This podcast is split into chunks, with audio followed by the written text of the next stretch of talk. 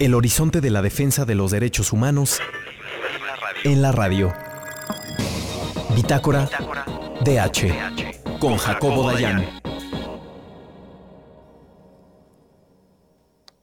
Hola a todas y a todos, muy buenas tardes. Estamos aquí en Bitácora DH, su programa de derechos humanos de Ibero 99. Les damos los contactos en donde pueden decirnos todo lo que vayan opinando acerca de lo que vayamos a platicar, que van a ser temas muy importantes que están ocurriendo a lo largo del mundo. Nuestras redes son arroba bitácora DH y para la estación es ibero, arroba ibero 99 FM. El día de hoy no nos va a poder acompañar Jacobo Dayan, sin embargo, en esta cabina a distancia en la que nos están apoyando todo el equipo en cabina, les, eh, les acompaña Jimena Bailón, que soy yo, también Ana Limón. Hola Ana, ¿cómo estás? Hola Jime, bienvenida a todo el auditorio. Y Paulina Botella. Hola Jime, buenas tardes a todas y todos. Y bueno, como les menciono, en el programa de hoy vamos a hablar de temas que son muy importantes y que han estado en los medios, sin embargo, eh, creemos que tal vez no han tenido la difusión que debería tener y son relevantes porque el primer bloque vamos a hablar de un tema que ocurre en nuestra región y es el caso de Perú. Algo que es importante analizar desde, desde México porque nos atañe y porque compartimos muchos temas y ahorita verán por qué. No sé si sabían que en Perú están, se llevaron a cabo muchísimas protestas en los últimos días después de la destitución del presidente Martín Vizcarra por acusaciones de corrupción. Esto es algo que, que, que fue controversial, ya que muchísima gente estaba en contra de que se destituyera a Vizcarra y preferían que este, este señor estuviera en el poder hasta que terminara su mandato, que sería en julio del 2021. Entonces, pues estaban más bien a favor de que se esperara todo este juicio y los escándalos de corrupción, que de hecho nos contarán, nos contará después Ana y Pau, son temas de, sobornos que fueron durante, hace, muchos años, fue cuando era gobernador de una de, de uno de las entidades de Perú, no fue un tema de ahorita de la presidencia y de hecho Martín Vizcarra fue muy popular justamente por el tema de campañas y programas de anticorrupción. Entonces, pues es algo que ha sido, pues, excusa de, bueno, no excusa, pero ha sido algo que, ha hecho que la gente se indigne porque destituyen a un presidente por, por temas de corrupción cuando el Congreso mismo tiene mucha cola que le pisen y hay muchos temas de corrupción a lo largo de la historia de Perú. Entonces la gente salió muy molesta a las calles y cuando ocurrió esto hubo actos de represión. El presidente interino, Manuel Merino, lleva a cabo muchísimos actos este, muy graves. De hecho, hubieron 112, 112 heridos, 41 desaparecidos y fallecieron dos personas. Entonces, pues no sé, eh, Ana, Pau, ¿ustedes qué piensan sobre esto? Es, es un tema muy importante y pues la corrupción es algo que parece ser particular en toda América Latina, ¿no? Sí, yo creo que es muy importante que tomemos en cuenta cómo es que se desencadenaron todos estos acontecimientos que llevaron a la crisis política que, se da en Perú, sumado además a, la crisis eh, sanitaria, a la crisis social, económica. Es decir, en Perú se está viviendo una situación muy complicada. Y esto comenzó el lunes 9 de noviembre, que como dices, Jime Martín Vizcarra fue destituido con 105 votos por el Congreso. Y creo que debemos de señalar cuál fue la causal. La causal fue incapacidad moral, que esta es una cláusula de, la Constitución que muchos expertos han señalado que en realidad puede utilizarse para prácticamente cualquier cosa. Es decir, es una definición tan amplia, tiene una definición tan amplia que permite mucha discrecionalidad. Puede usarse, por ejemplo, cuando la persona en la presidencia está enferma o el caso que, vemos ahorita, que ya mencionaste, que hay acusaciones de corrupción y por lo tanto se considera que la persona no tiene capacidad moral para gobernar. Entonces, con Vizcarra esto es lo que sucede. Vizcarra es un líder popular que, como ya mencionaste, inició una cruzada anticorrupción, pero se le, se le acusa de haber recibido sobornos de empresas para conceder obras públicas. Entonces, él por supuesto niega estas acusaciones, además porque los testimonios pues no han sido comprobados, o sea, la autenticidad de estos testimonios no ha sido validada por la, por la justicia, las acusaciones siguen siendo investigadas, entonces fue muy controversial. Y hay que recordar también que hace dos meses ya había habido otro intento del Congreso de destituirlo y de hecho Vizcarra mismo llegó al poder en 2018 tras la renuncia de Kuczynski que también renunció en medio de dos mociones de vacancias similares. Es decir, esto que vemos ahorita es algo que sucede frecuentemente en Perú. Vamos a platicar un poquito de, de, cuál es ese motivo por el cual existe una facilidad para que el Congreso destituya a los presidentes. Y un motivo es que eh, si bien en Latinoamérica tenemos regímenes presidencialistas en su mayoría, Perú lo que ha hecho es adoptar muchos mecanismos del parlamentarismo. Por lo tanto, el Congreso ha adquirido mucho poder. Y finalmente, pues para que un presidente pueda gobernar, necesita tener congresistas a su favor, cosa que pues Vizcarra no tenía. Y aunque las encuestas populares le daban alrededor del 60 y el 80% de la aprobación, pues eso no le bastó y una vez más vemos que el Congreso peruano pudo destituirlo y todo lo que se desató después, ahorita ya nos platicará Ana con más detalle las, las protestas que se suscitaron, como pues después Merino fue quien subió al poder, que fue quien orquestó la destitución. Entonces, no sé, Ana, si nos quieras platicar un poquito más a detalle.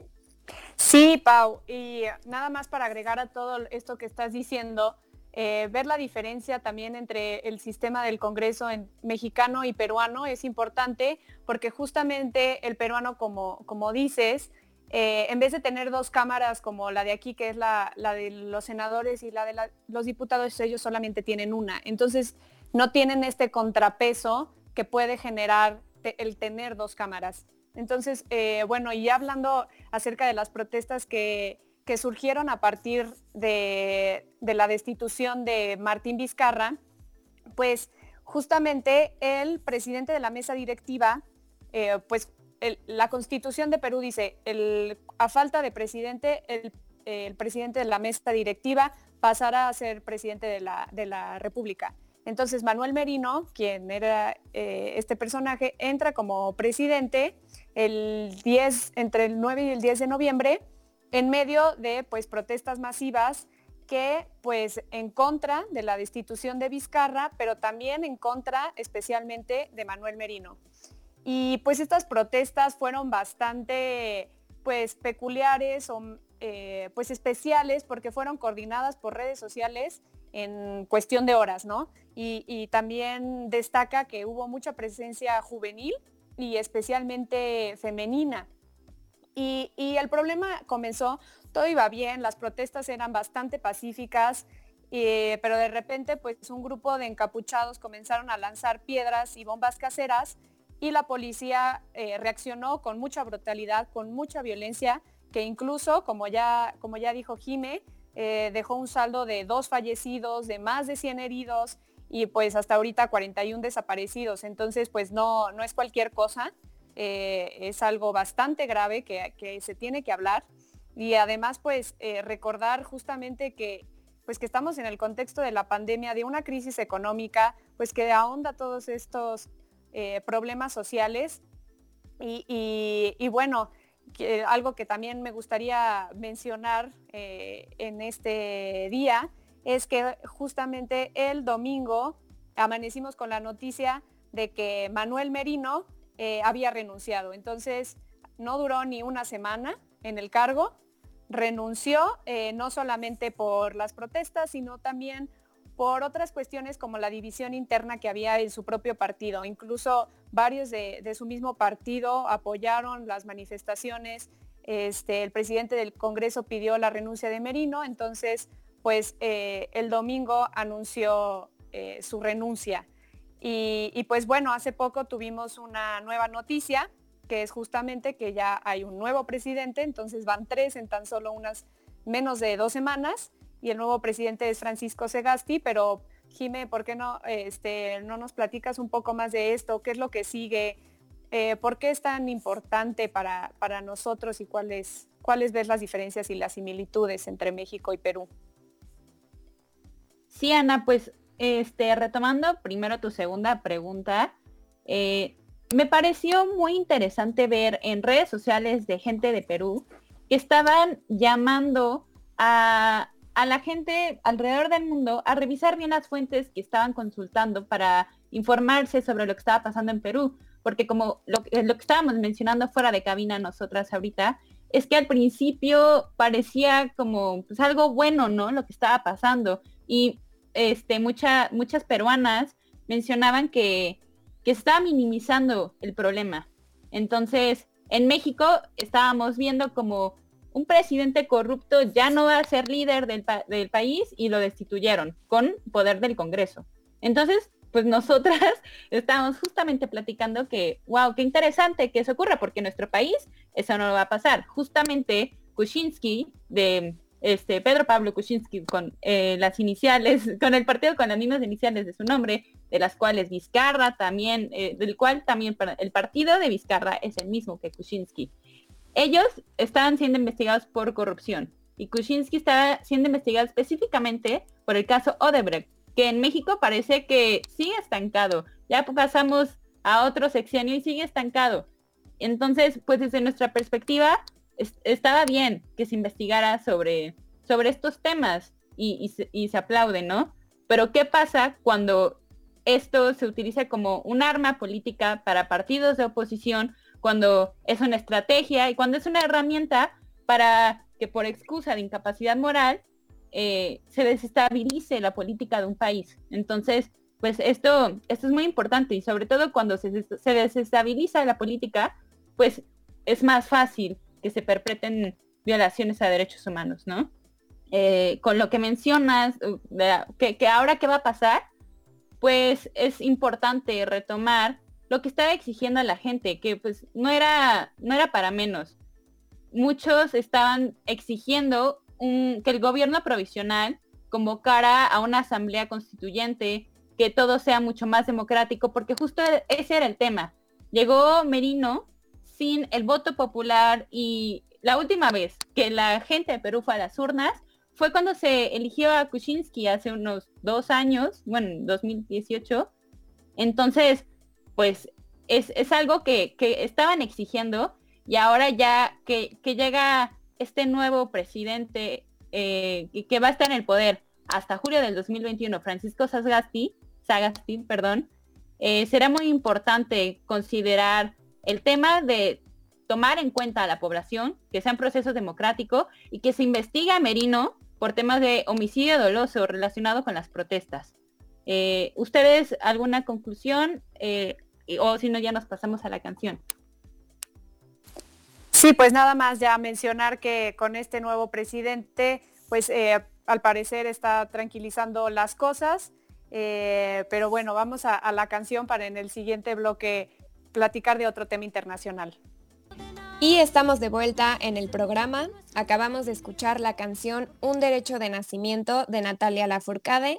Síganos en nuestras redes sociales como arroba bitácora DH y las redes de la estación arroba ibero99fm. En el bloque anterior estuvimos hablando sobre la situación en Perú después de que Martín Vizcarra fuera destituido por el Congreso y de que Manuel Merino se viera forzado a renunciar después de una ola de protestas que dejaron al menos dos muertos y varios heridos por la respuesta de represión. Eh, Francisco Zagatti es ahora el presidente interino de Perú y será así hasta las nuevas elecciones presidenciales el próximo año.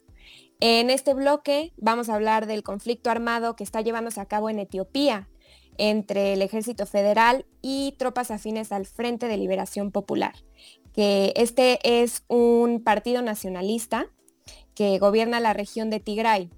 Y los enfrentamientos ya han dejado cientos de muertos, miles de desplazados que buscan eh, refugio en Sudán y las tensiones pues han ido escalando al grado de que eh, muchos analistas y observadores del conflicto pues se encuentran muy preocupados de que el, país eh, se esté encaminando a una guerra civil que por supuesto amenazaría gravemente la estabilidad del cuerno de África.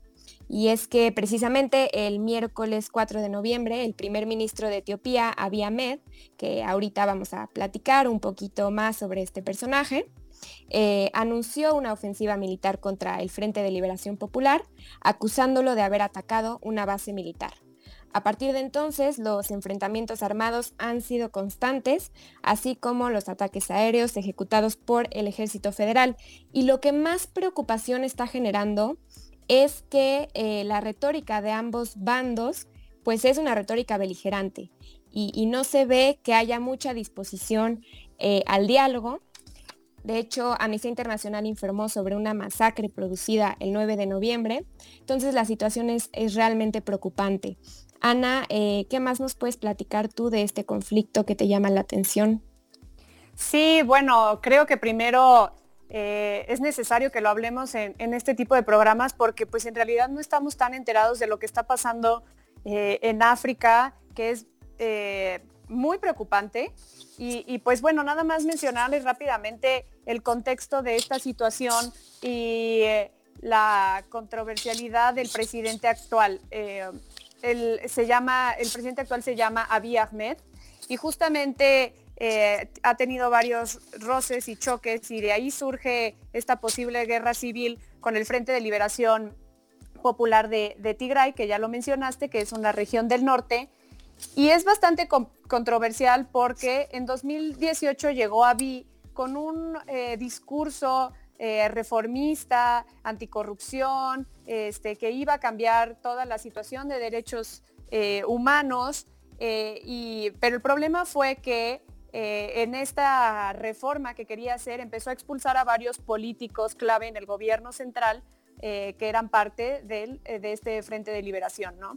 entonces empieza a haber mucha tensión política entre el gobierno federal y, este partido y este, pues además se le suma a que hace unos cuantos meses se habían, había, había congelado unas elecciones que se iban a realizar en la región. Sin embargo, eh, pues lo que dijo se pasó por alto, se realizaron y pues ante esto eh, el gobierno de Abiy congeló los presupuestos federales. Entonces todo esto empezó a aumentar y aumentar eh, la tensión al grado que pues está pasando los niveles de atrocidades que se están cometiendo actualmente.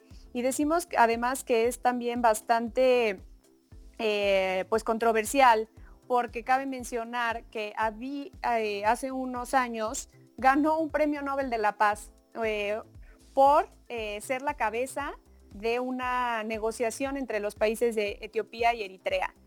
Entonces, pues bueno, vemos esta doble cara del gobierno central en donde por un lado ha sido galardonado con un premio de, de, esta índole, pero ahorita se están llevando eh, pues lo que ya es considerado por Naciones Unidas como crímenes de guerra o por masacre, como ya como lo dijo Amnistía Internacional. Entonces, pues eh, está interesante que dialoguemos un poco más acerca de esto, ¿no?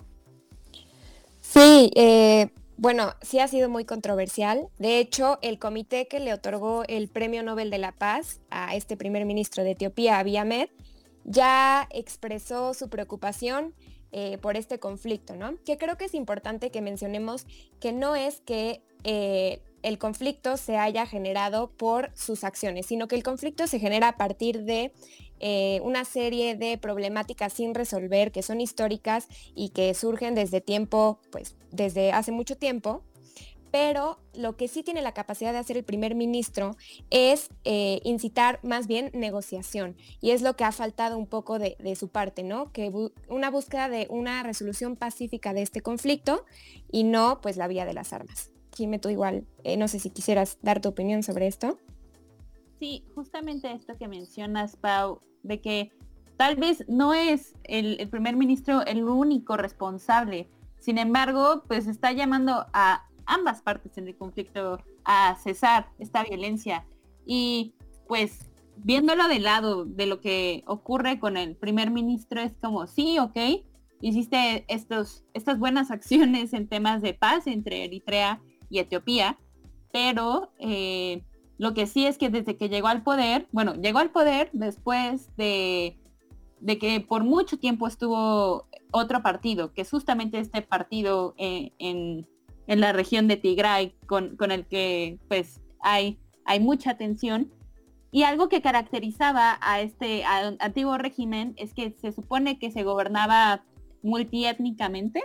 Entonces, este es algo que dejó de, existir con la llegada del nuevo presidente Abiy. Entonces, desde antes ya se veía venir que esto iba a ser un tema controversial. Además de que lo que se está viendo y lo que ya ha llamado la atención la oficina de la, la oficina de la alta comisionada, alto comisionada de, derechos humanos de Naciones Unidas, Michelle Bachelet, y también expertos en temas de genocidio y de crímenes de lesa humanidad, es que la violencia que se está llevando a cabo eh, muchas veces tiene por detrás temas de raza, temas de etnia, que son focos rojos, ¿no? Ustedes, este, ¿qué opinan? Son, son focos rojos de posibles crímenes de lesa humanidad y un posible genocidio que no solamente va a afectar al país, sino que puede desestabilizar a la región. Recordemos que Etiopía es un país geopolíticamente importante y está muy cerca de